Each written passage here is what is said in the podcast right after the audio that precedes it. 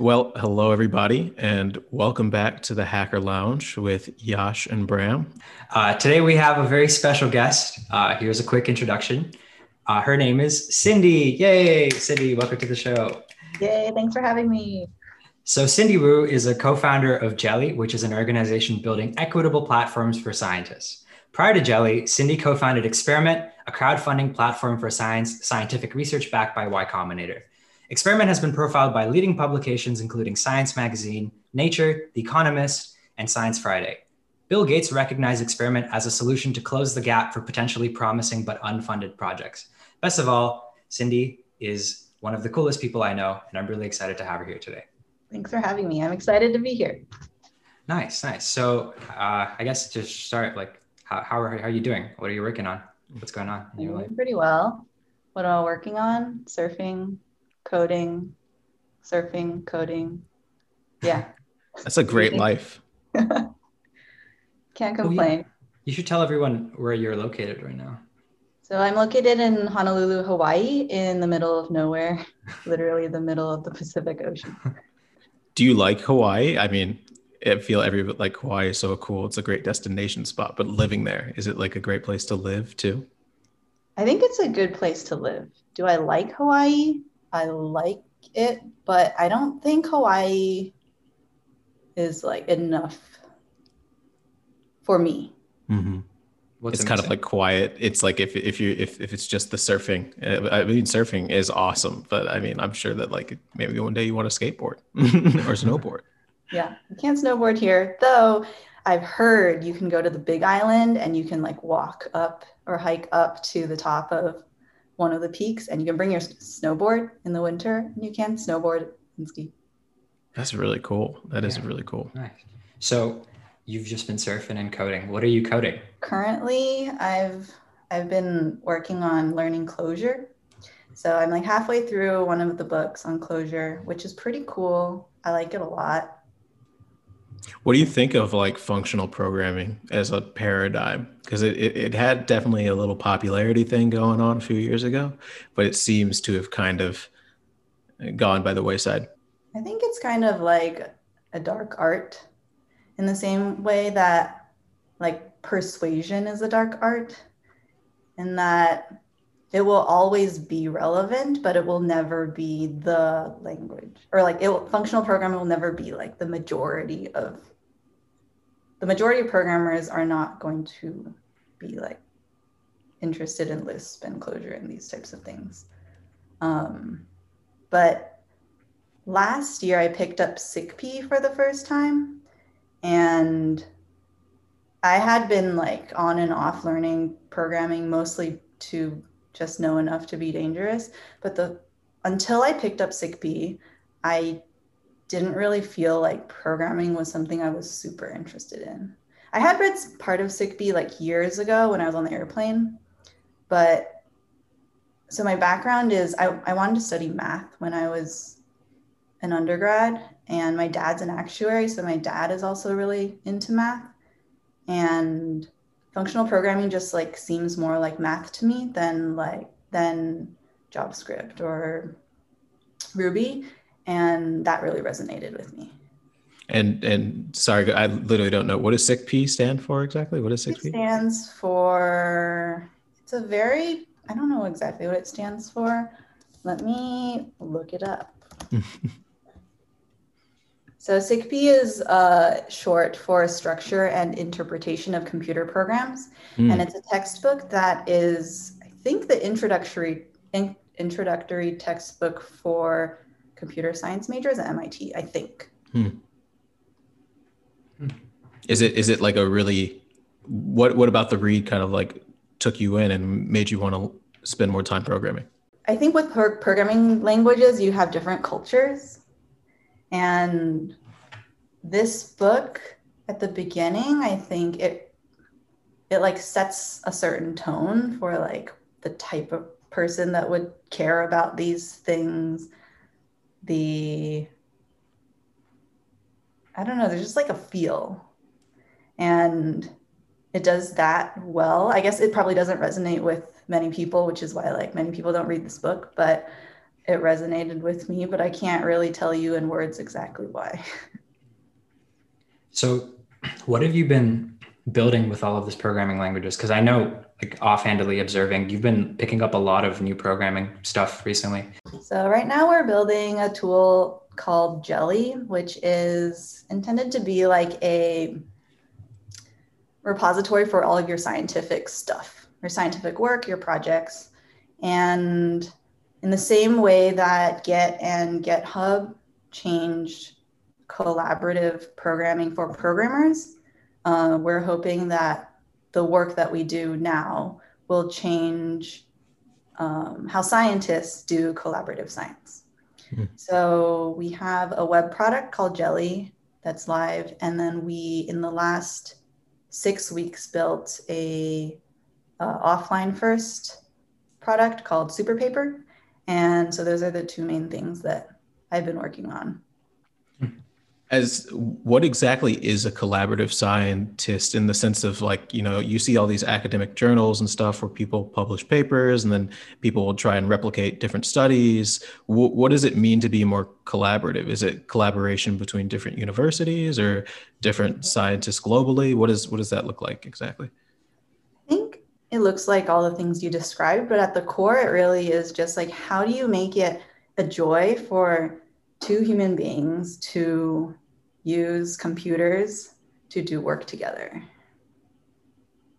And then if you can get two human beings to do work together in a way that brings them a lot of enjoyment, then you can go from two to four to 10 to, and then you have other problems that show up when it's like university to university collaboration. But um, at the core it's like how does one human communicate to another human in a way that like works well for both of those people? And then how do they bring in their friends?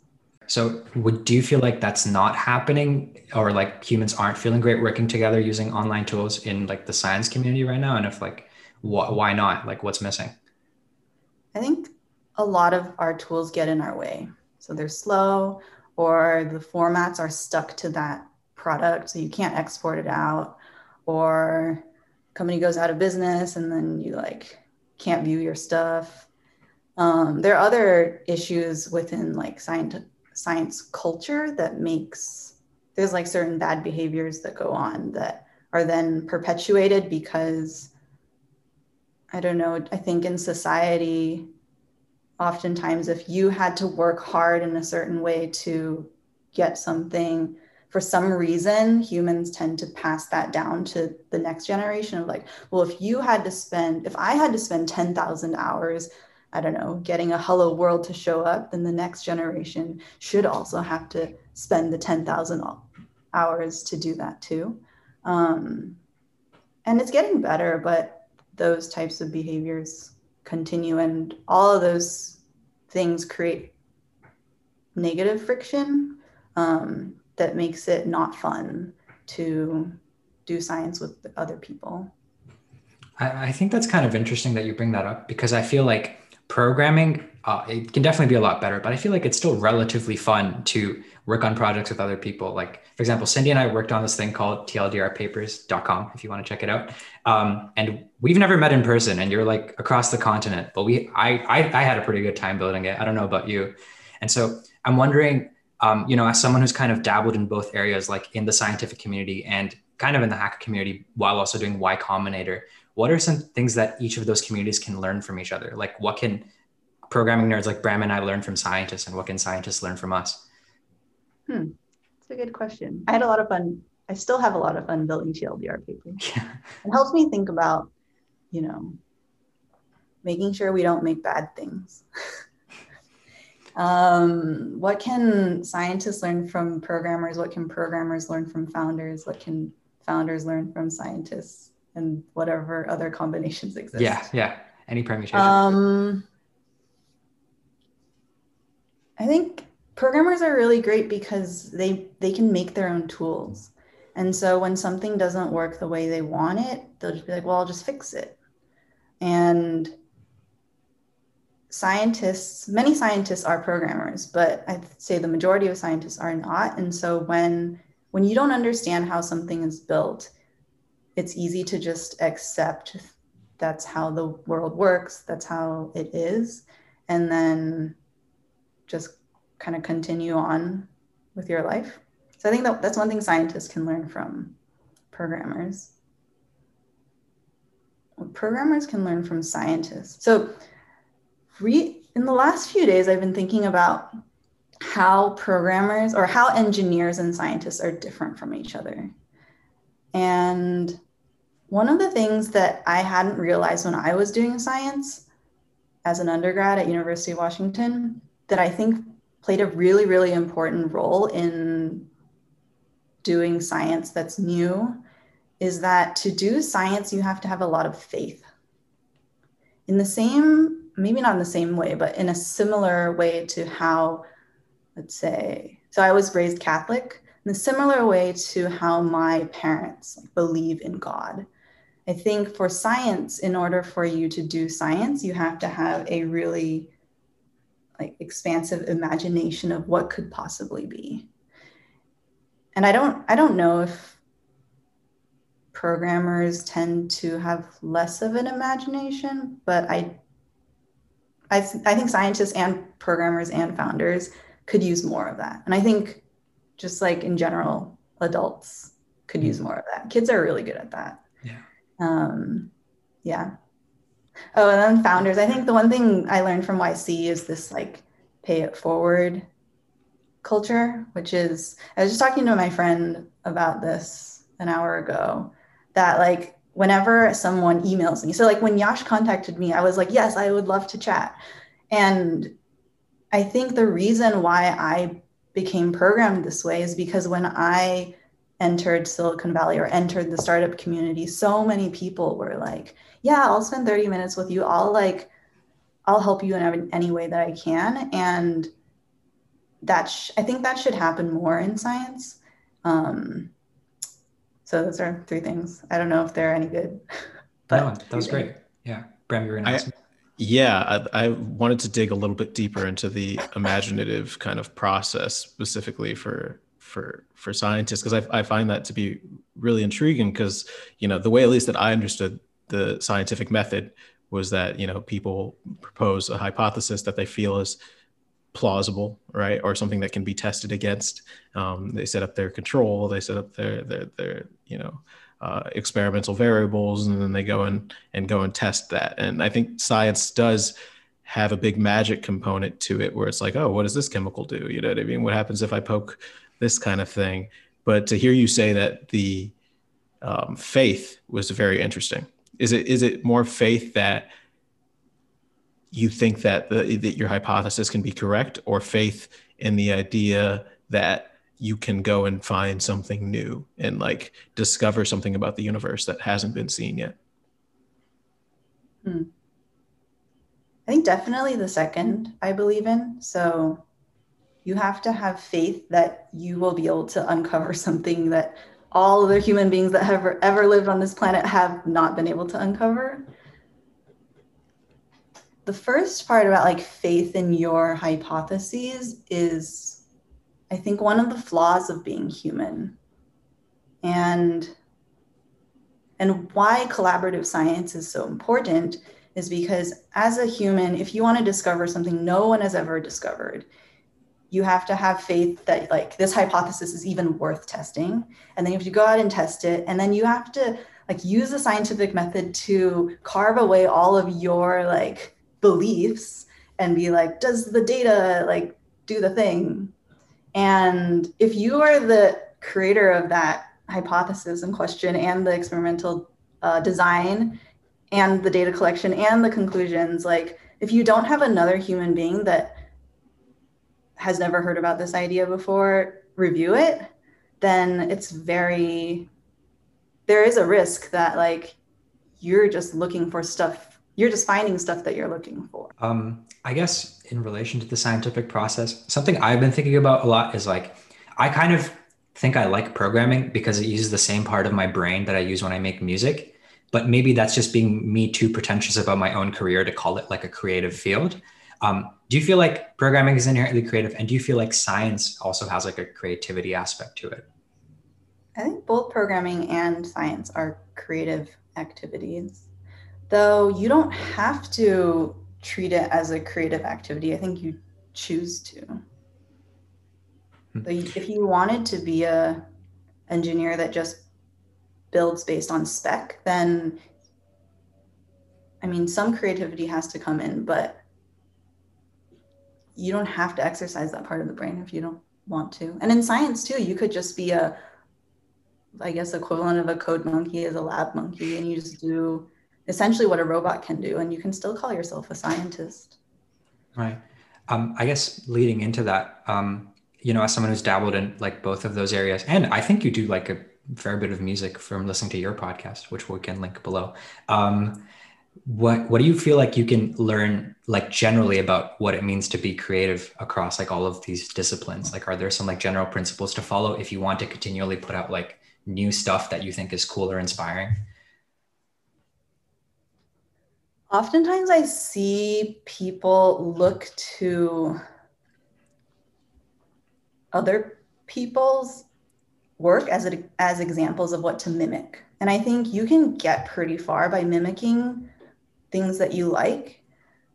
But if you're too prescriptive about, you know, copying someone else's style, I think you're doing a disservice to the world in that you have your own style that's intrinsic to you that only you can express. And if you don't activate that part of yourself, then, like, you know, I think the world is worse off. And I think many people don't get past the mimicking part into the like believing in themselves because it's it's really hard. Mm-hmm. Cindy, I am I'm so happy that you said that oh, because man, funnily enough, Yash and I had this exact conversation in the last episode, and I am fully on board with your giving me a smug opinion. smile for the last 30 seconds, by the way. it's like, like yes, another point.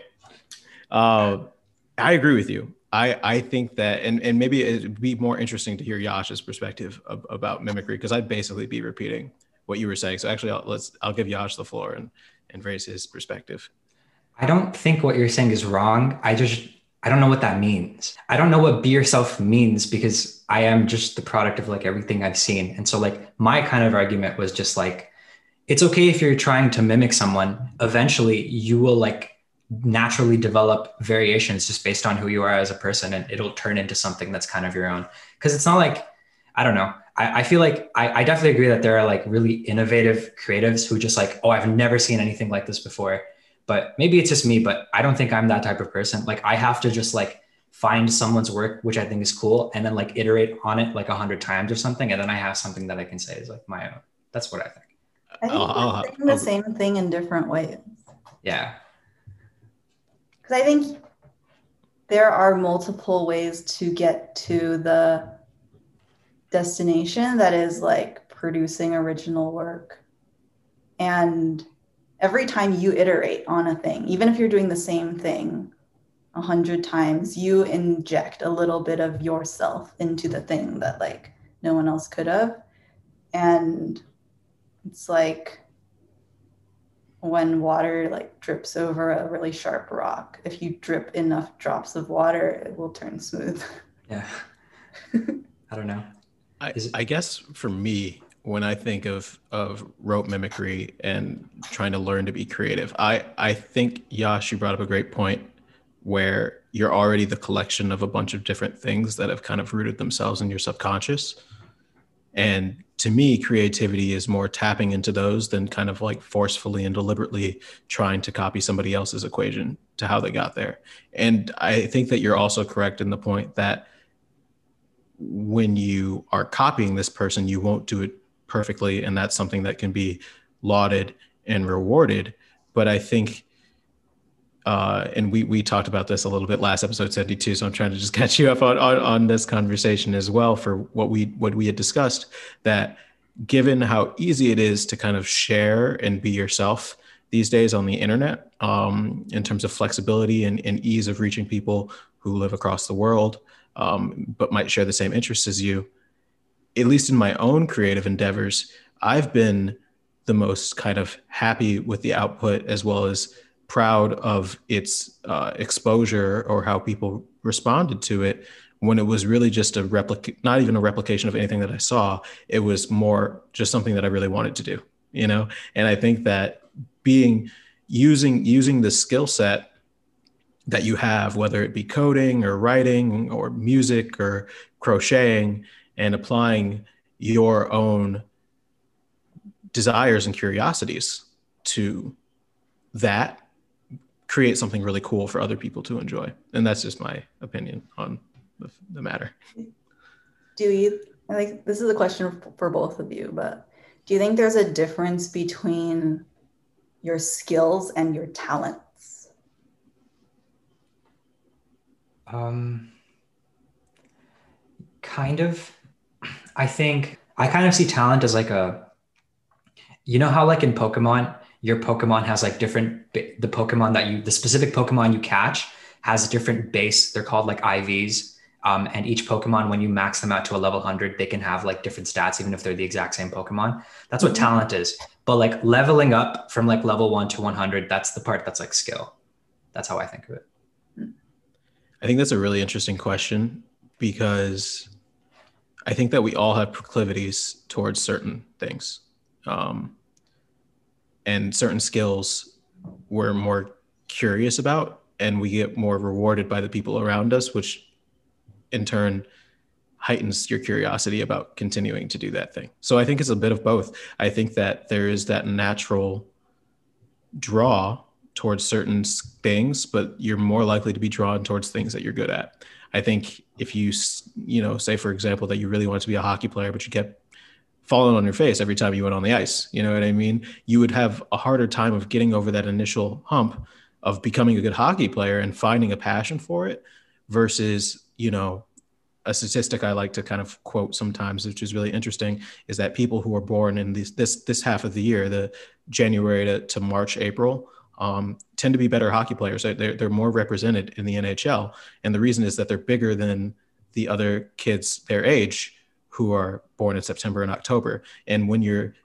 25, that's not even a huge difference. You know, you can't really tell somebody who January, September, like who was born when they kind of look the same. But when you're eight, it's a huge difference. You know, it's a, it's a, it's a magnificent difference. So people who are eight and born in January have this kind of um, head start that allows the coaches to kind of put them out first and kind of tell like have their parents tell them you're really good at hockey you should continue to do hockey. And for the kids who really like hockey and want to continue to play they end up kind of becoming hockey players.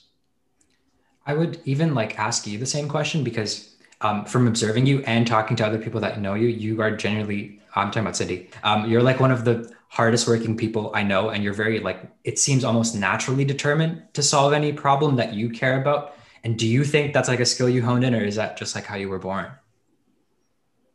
I think it's both, but I think it's more how I was born or like my personality. Like I can work really, really hard on something I want to do, but the moment someone's like, "Hey, can you do this thing?" and I don't want to do it, I can't work on it at all. Yeah. Um, for context, Cindy lives six hours behind me. So sometimes I'll feel like I've woken up early and started, gotten like a productive start to the day, but Cindy is already up, even though she's six hours behind me and she's already doing stuff. And I'm like, damn, this is crazy.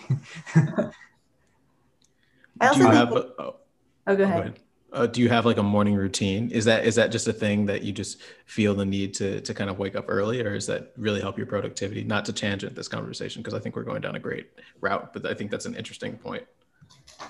I think if there's something I need to do, meaning that like I don't know some other force is controlling me and saying like Cindy, you need to do this, then I naturally wake up really early and like do a bunch of stuff and it's kind of scary because it's not, I don't feel like I'm telling myself to do this, but there's like something else telling me to do this.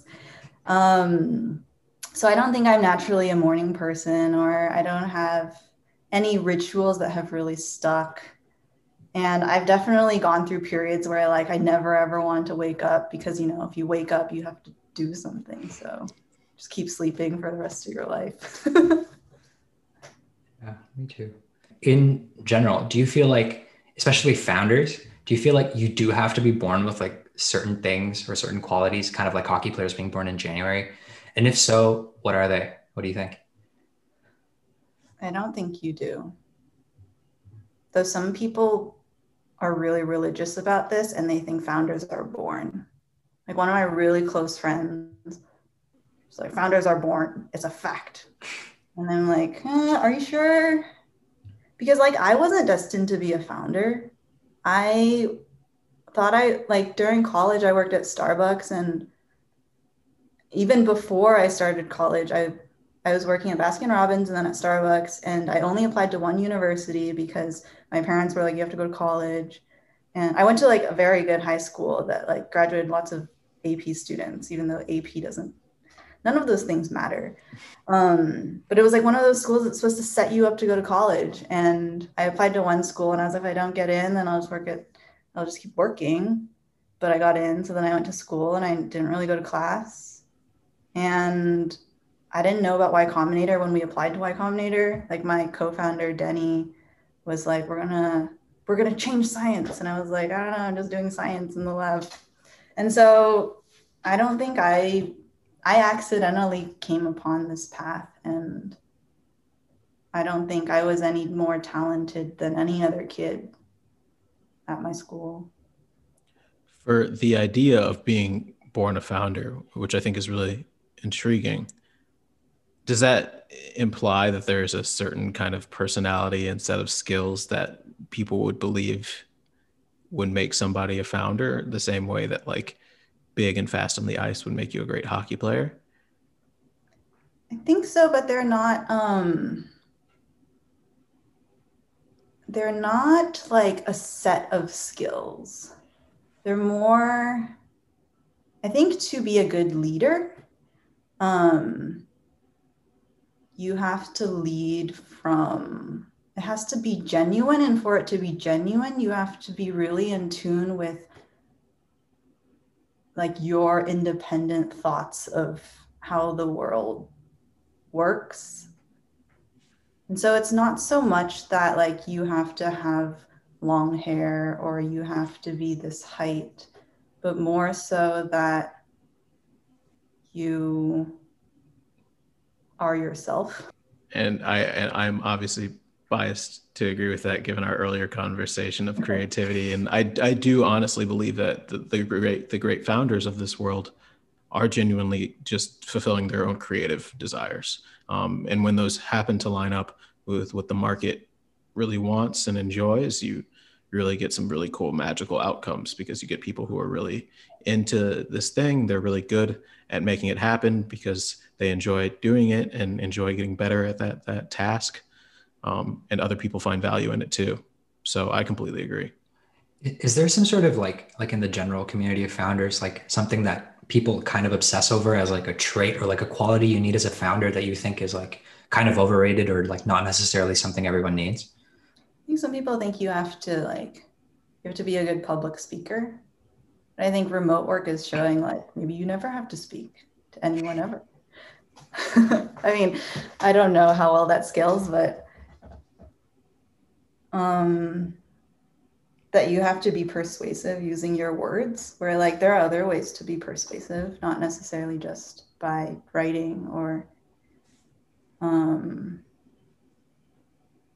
mm, I don't know.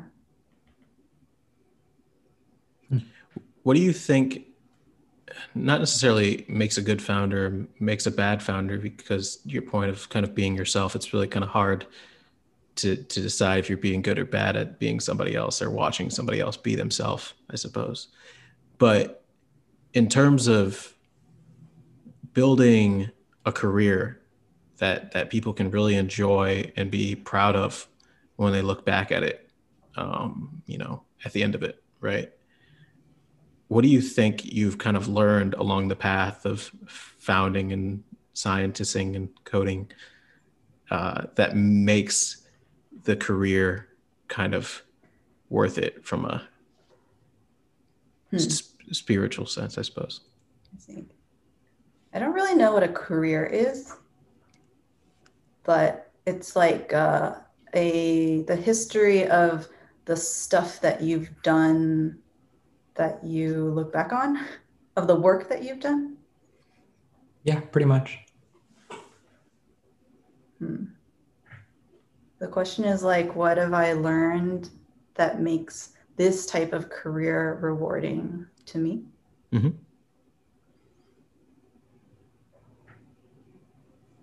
It's rewarding because you simultaneously have all the freedom in the world and no freedom at all. So you can do anything that you want, but once you decide to do something, everything is your fault.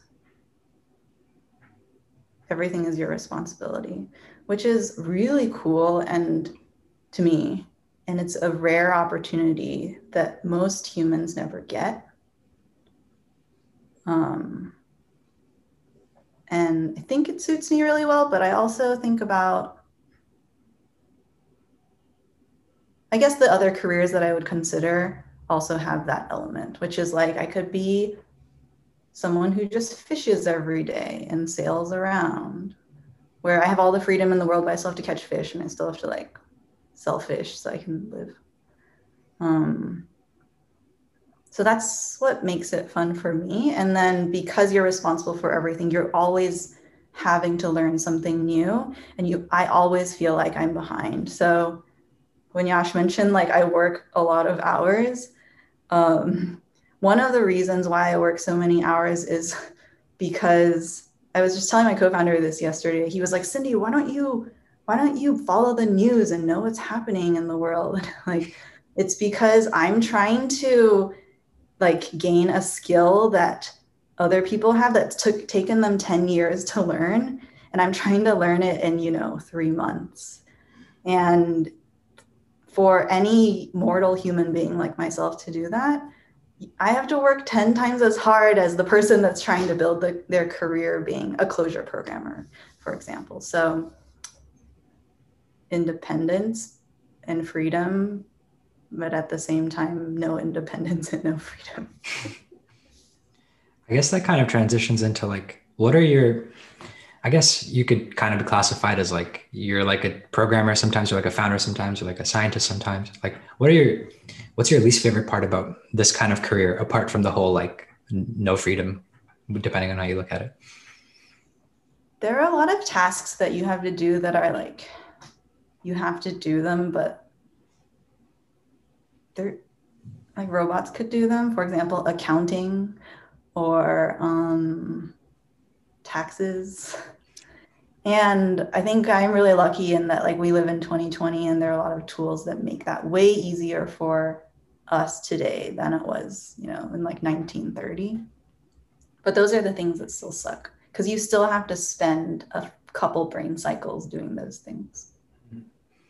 I guess also on top of that, um, I say this like most. I, so I'm currently majoring in software engineering at the University of Waterloo. Um, most of the people that I talk to that are in software engineering, when you ask them like, what would be like your dream career or like what would you want to do ideally, it's not being a SWE at like Google or whatever. Most people say they want to be like a founder, right?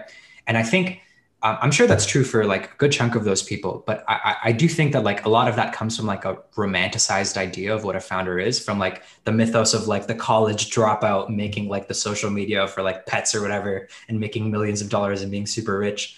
And so like when it comes to that like mythicized idea of like the Silicon Valley founder, what do people get wrong, and like what should kids know before they decide that's what they want to do for the rest of their lives? I think the only way to know is to do it. So there's not really much that anyone can say. If you really want to know, then you have to do.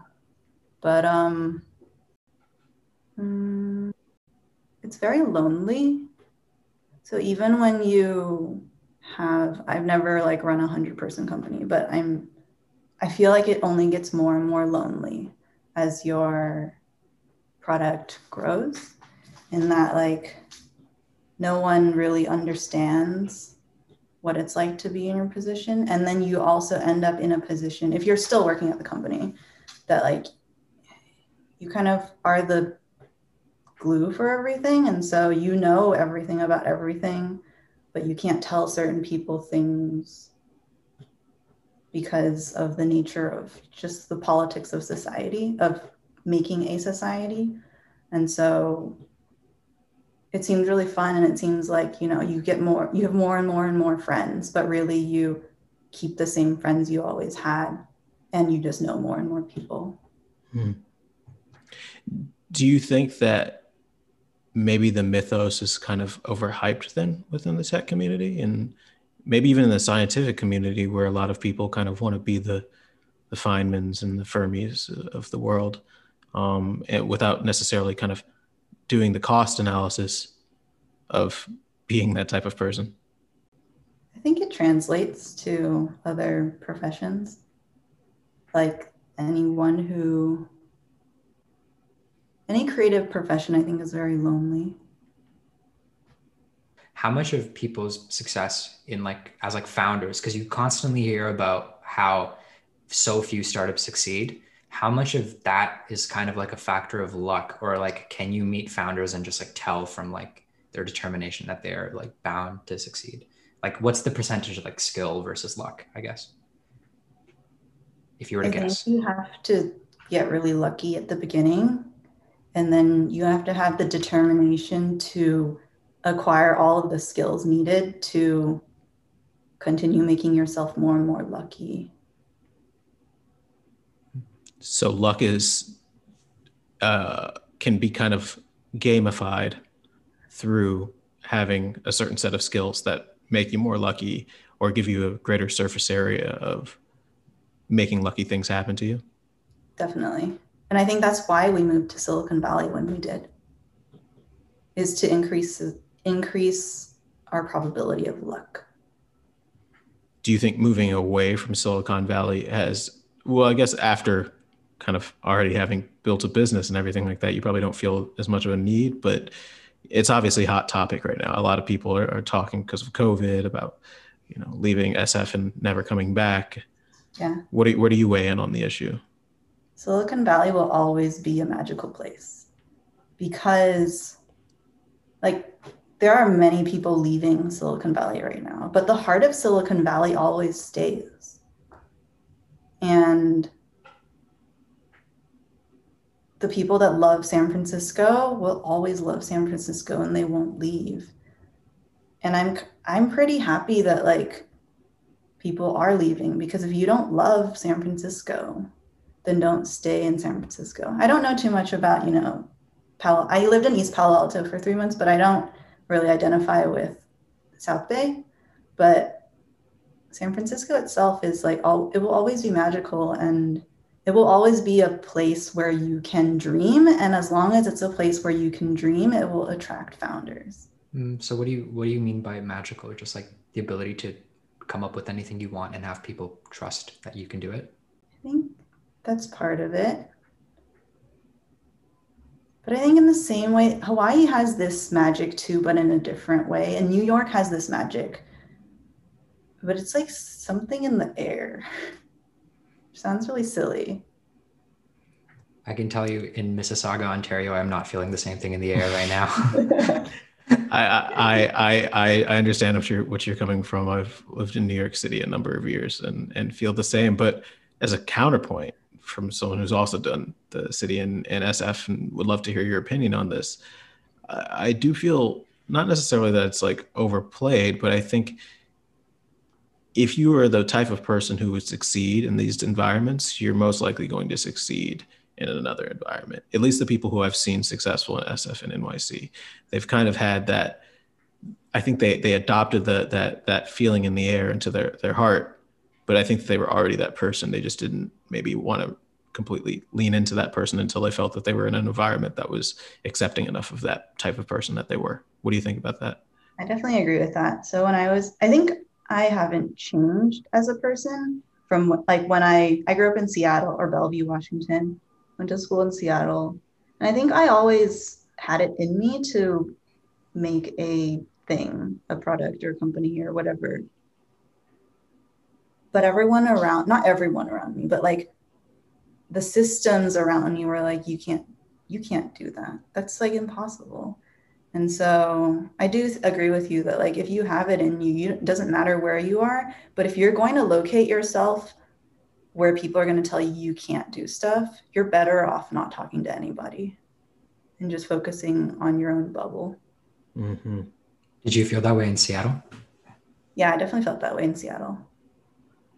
What? Not so much that people were telling me I couldn't do things, but people, a lot of the advice was like, the way to be successful is to look at other successful things and copy them. But there wasn't anything that like looked like me or there wasn't anything that looked like my company that i could the company i wanted to build that i could copy. And then so people be like well then i don't know what you should do. I i remember in an you wrote this article about y combinator and about how it was uh like a just kind of your story throughout y combinator and I remember like a specific passage in it where Paul Graham told you that you should probably make Experiment a nonprofit company, uh, yeah. but you decided to go against his advice and continue making it a for-profit company. Um, I feel like me as a person now, if Paul Graham came up to me and told me to do something about my startup, I would probably listen to him very blindly. And so I'm curious to know, like, because that does kind of uh, lean into what you were talking about before in Seattle, like why is that different in the valley where like people are telling you to maybe try different things based on what they know? And like also why did you decide to not follow paul graham's advice? I think my introduction to y combinator my y combinator might be different from many people's introductions to y combinator because i don't browse hacker news and i didn't read pg's essays before we were accepted. And so i didn't have a idea of who PG was. So PG was just any other guy that like, you know, all of my peers really respected. So I was like, if I respect my peers and they respect Paul, then I should probably respect him too. But I didn't really understand why Paul and Jessica and them were in the positions that they were. Um, which is ended up being like pretty dumb of me because I ended up having to, I ended up making a lot of mistakes myself when like Paul and the other partners had already told me otherwise. Um,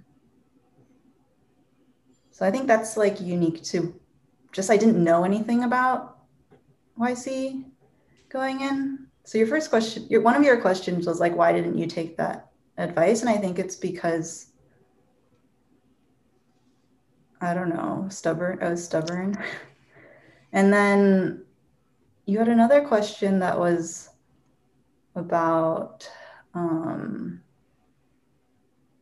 I forget what the other question was, like but it, it, in comparison to Seattle, like the advice, the types of advice that you got in comparison to Seattle in general, like how did it differ? So the difference is huge and very simple. And it's that in Silicon Valley, if you get in if you hang out with the right people they will always tell you their advice and then follow it up with well do whatever you think is best and i'll support you. But that wasn't the case. At least my experience in seattle wasn't like that. It wasn't like i believe you i believe in you i disagree with you here but if you disagree with me i'm still gonna like 100% believe in you and with, at least in the Y Combinator community in 2013, I felt that the partners were very good at like being very, I don't know if strict is the right word, but I guess being pretty prescriptive about their advice, but then being like, we'll do whatever you want. It's your company. We invested in you because we believe in you. I don't know. But PG's always he's very um, well known for saying this one phrase, which is, well, he would like you would ask him a question, be like, I forget what it is. He would say specific words are like, well, you know what you should do, and then he would tell you, but then he wouldn't expect you to actually do it. That's really interesting. And I think that really kind of is a nice tie off to the philosophy that we've kind of been discussing of listening to your own gut versus kind of having other people tell you what you think that your gut is um, or where, where your gut should be and uh, for for for programming at least, I haven't I haven't done much in the way of founding. Uh, I've felt the same way, where sometimes you can kind of get bottlenecked on the idea of these people over here say I should be using this framework, these people over here saying I should be using this, using this language, and you end up using brain cycles to just not solve the thing that you set out to solve in the first place to kind of like optimize. Do you think that there's something that we can do on the internet, you know, especially as things kind of get more spread out and kind of capture that that magic of SF of of supportive gestures, paying it forward, whether that's do what you want anyway, like you're your own person, you you eat your cake, you know what I mean? If it's bad, you you made a bad cake. If you made a good cake, you made a great cake, you know? How can we help people feel that supportiveness while also giving them actually good advice? On the internet. On the internet. Yeah. One of the things I did for a while is every week I would write a log of like what went well, what didn't go well, and if anyone tried to attack our ship. Um, and I put it out publicly, and I did this for like 13 weeks. And I don't really know what why I was doing it. I think I just wanted to keep myself accountable. And then I stopped. And then I started again 100 weeks ago. And I've been doing this for 100 weeks, but I haven't released any of the content. And I don't know if I ever will. Um, but I wish that I had the courage to. And I wish that more people would log their feelings and their the like whys of what they do, what they do publicly in a way that like I don't know, the internet would appreciate and understand as like this is just a draft, not really a draft. This is just like how one person feels on that day. And it's okay for it to be like not politically correct or whatever. And like, let's not criticize them for the minute details and let's appreciate the fact that this human being was willing to be vulnerable about like their process. And if we were able to, if more people do that, um, then more just like more information about how stuff gets made or how decisions get decided will be out there in the world of stories.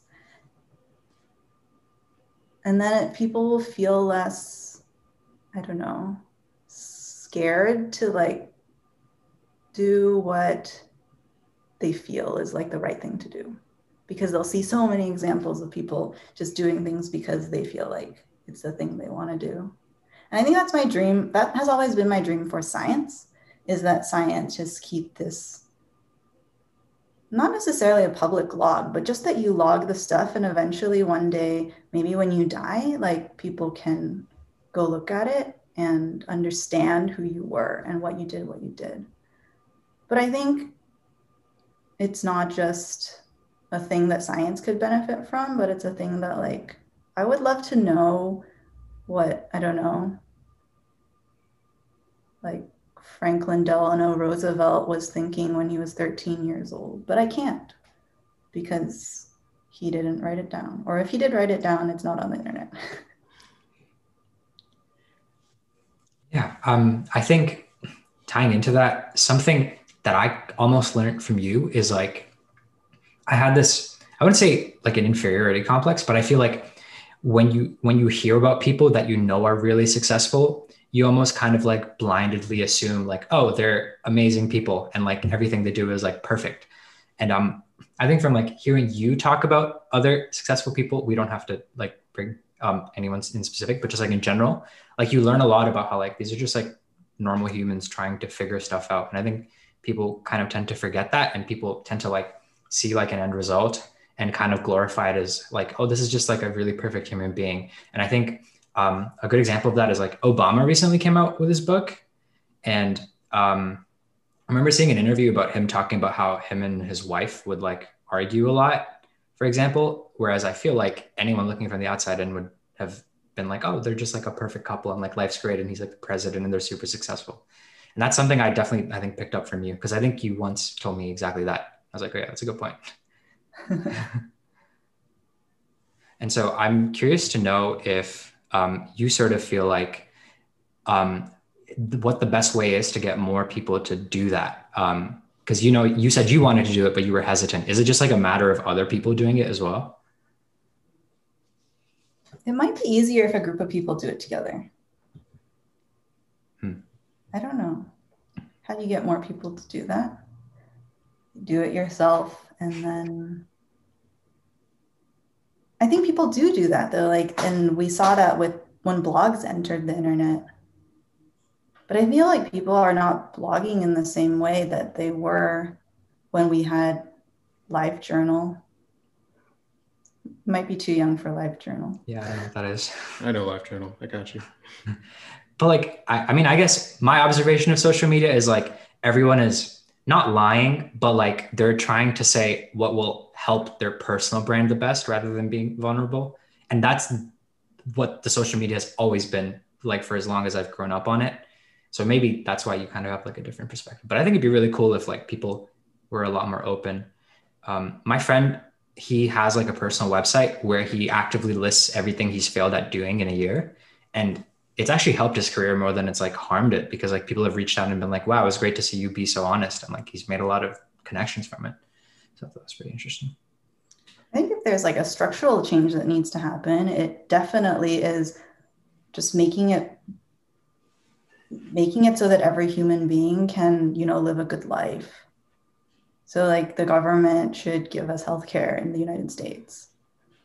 If we, we have the means to do it, give all your citizens health care, give all your citizens education, and like level the playing field so that, you know, maybe one day, if you're a citizen of the United States or citizen of any country in the world, if you're working, you're choosing to work.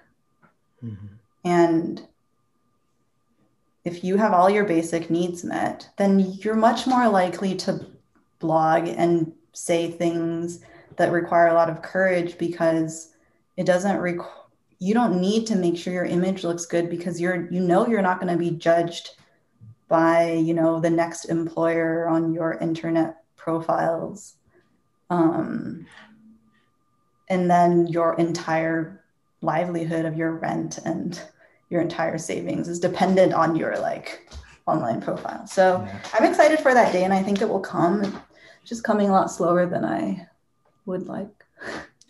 And I think that's a really interesting perspective, specifically the idea of, of kind of catering and building this online image to protect yourself and, and give yourself these kind of assets to maybe almost fill in Maslow's hierarchy as opposed to having that already be covered. And the thing that kind of stuck out to me is the idea of kind of zero sum games that get played on social media a lot um, and and the idea of if i don't have this many likes i'm not worth it as a person compared to the other people. And i think the thing and i would love to hear your opinion on this the, the social media that finally broke the camel's back for me in terms of counting likes and comments was tiktok. Like seeing how ridiculous the views counts get on TikTok makes me think that oh, absolutely none of this matters. There's, no there's no point or rhyme or reason to any of these numbers. You know what I mean? You'll see someone doing the savage dance and get 80 billion views or some ridiculous number that doesn't even make sense, you know, given the the, the population of humanity. And I wonder, kind of out loud, if you think that maybe other people will start to kind of like wake up too from this idea that that social media is a zero sum game and that we're all kind of in quote unquote competition with each other and just be more intent and, and content maybe using it to kind of be what it was intended to be, which was like a micro blogging, you know what I mean? Or, or say the things that you feel exist in the world. And the reason that I, I, know I'm kind of drawing you in a lot of different directions here, but I think that uh, one of the worst things that happened because of social media was the comments sections because people will let you know what they think in a rude way and kind of scare you away from being who you are. And I think, you know, whether it sometimes is valid, totally is. I think one out of every 15 times someone says something that they should be called out for. But I think the 14 out of 15 times it's worth engaging maybe in a in a good conversation or not at all and just kind of consuming it and posting the thing that you think. So that was a lot. I'm sorry i just gave you a lot to kind of comment on but do you have any thoughts on the kind of zero sum nature of social media and if we're moving away from it or deeper into it um, what does that landscape look like f- for you five years from now? There's a quote that i think about like almost every day and it's i forget who said this but they said i think it's we don't know how to measure what we care about so we care about what we measure And I think that just those words like encompass all of the like the liking behavior for me on the web. I don't think it's getting better. If anything, it's getting worse. And I don't know if it's one of those things that gets worse before it gets better. Though I do have a lot of optimism, and I think that there is a lot of promise in decentralized social networks. Um, I don't know how fast the adoption will be, but I do think that is our destination. And I, the reason why I think that is our destination is because that's where we started. So these huge centralized platforms that exist today, like Facebook and Twitter, they are going to crumble.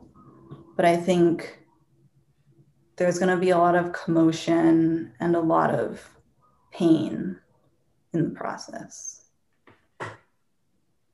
Yeah. So I think there's there's light at the end of the tunnel. The tunnel is just really really long. yeah, um, I think I, I, it is eight, and I don't want to keep you longer than you are. Uh, thanks so much for already giving us like an hour of your time. Really appreciate it, and thanks so much for being the first guest in the lounge. It was great to have you. I had a, I actually had a really good time. I yes, really thank you so too. much. really appreciate it. Yeah. Um, excited to continue to see what Jelly evolves into. I've been following it relatively closely. I still get um, emails from GitHub on my phone whenever you update the repository. Right. yeah. I'll um, try to update it more. just try to spam my inbox. But yeah, and thanks so much. I'm going to be thinking deeply about the things that I can be better at in terms of like measuring to the things that I care about as opposed to caring about the things that are measurable. So I like that quote a lot. Yeah, yeah it was good. Okay, sweet. Thanks, everyone. Thank you both. Thank you, Cindy. Really appreciate it. See ya. Have Bye. a great one.